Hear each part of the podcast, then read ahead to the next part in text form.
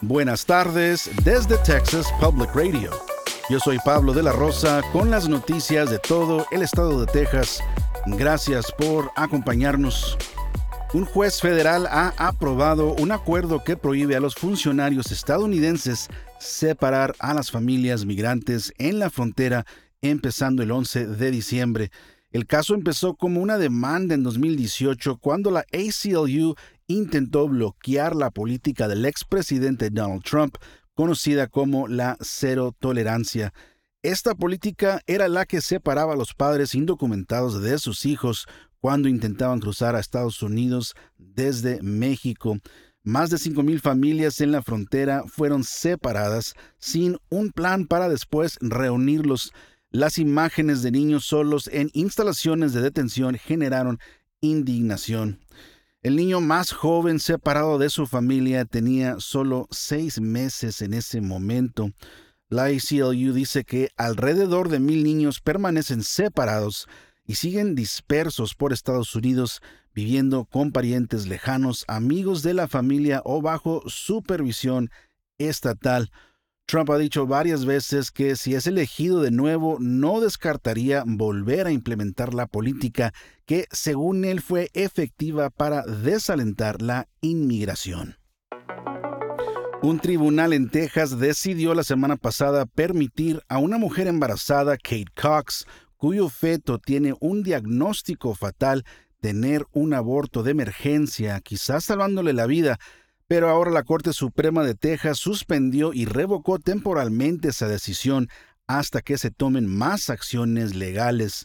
El fiscal general de Texas, Ken Paxton, quien pidió la revocación, alegó que la decisión de la jueza no estaba justificada por la ley. Paxton también escribió una carta amenazando con consecuencias legales a cualquier hospital o médico que facilite un aborto. Los abogados que representan a Cox en el Centro para los Derechos Reproductivos dijeron que esperan que la Corte Suprema niegue la solicitud de Paxton, pero temen que la decisión pueda llegar demasiado tarde para que Cox pueda someterse al procedimiento. San Antonio y el condado de Bear han experimentado un fuerte aumento en el número de enfermedades de transmisión sexual o ETS, según un nuevo informe de San Antonio Metro Health publicado este mes. El informe de vigilancia de enfermedades de transmisión sexual de Metro Health muestra que las tasas de transmisión de ciertas infecciones de esta clase en San Antonio aumentaron significativamente de 2019 a 2021. Por ejemplo, los casos de clamidia aumentaron un 64%, la gonorrea aumentó en un 121% y los casos de sífilis aumentaron en un 85%. La doctora Anita Kurian, directora asistente de Metro Health, le dijo al Comité de Salud del Consejo Municipal que, aunque estos son solo datos del condado de Bear, esto está ocurriendo en todo el país. Así que sobra decir que tenemos una epidemia devastadora y fuera de control de ETS en este momento. La sífilis congénita que se transmite de madre a hijo durante el parto también aumentó en un 16%. Kurian dice que muchas de estas infecciones pueden ser asintomáticas y es crucial que las personas se realicen análisis regularmente. El senador estatal John Whitmire ha derrotado a la congresista Sheila Jackson Lee al ganar la elección como alcalde de Houston.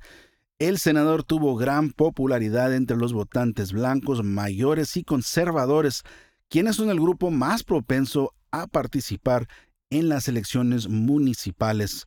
Pero el enfrentamiento entre Whitmire y Jackson Lee también destacó las diferencias que existen dentro del Partido Demócrata sobre cómo enfrentar el crimen local. Esto ha sido un tema político para la alcaldía en varias elecciones, incluyendo las de Nueva York y Los Ángeles. El ganador Whitmire tiene un historial de ser muy estricto con el crimen. Esto ha sido TPR Noticias al Día. Nos vemos mañana martes con más reportajes de todo el estado. Siga nuestro canal en YouTube o Facebook para no perderse ninguna historia. desde el Valle del Río Grande para Texas Public Radio. Yo soy Pablo de la Rosa.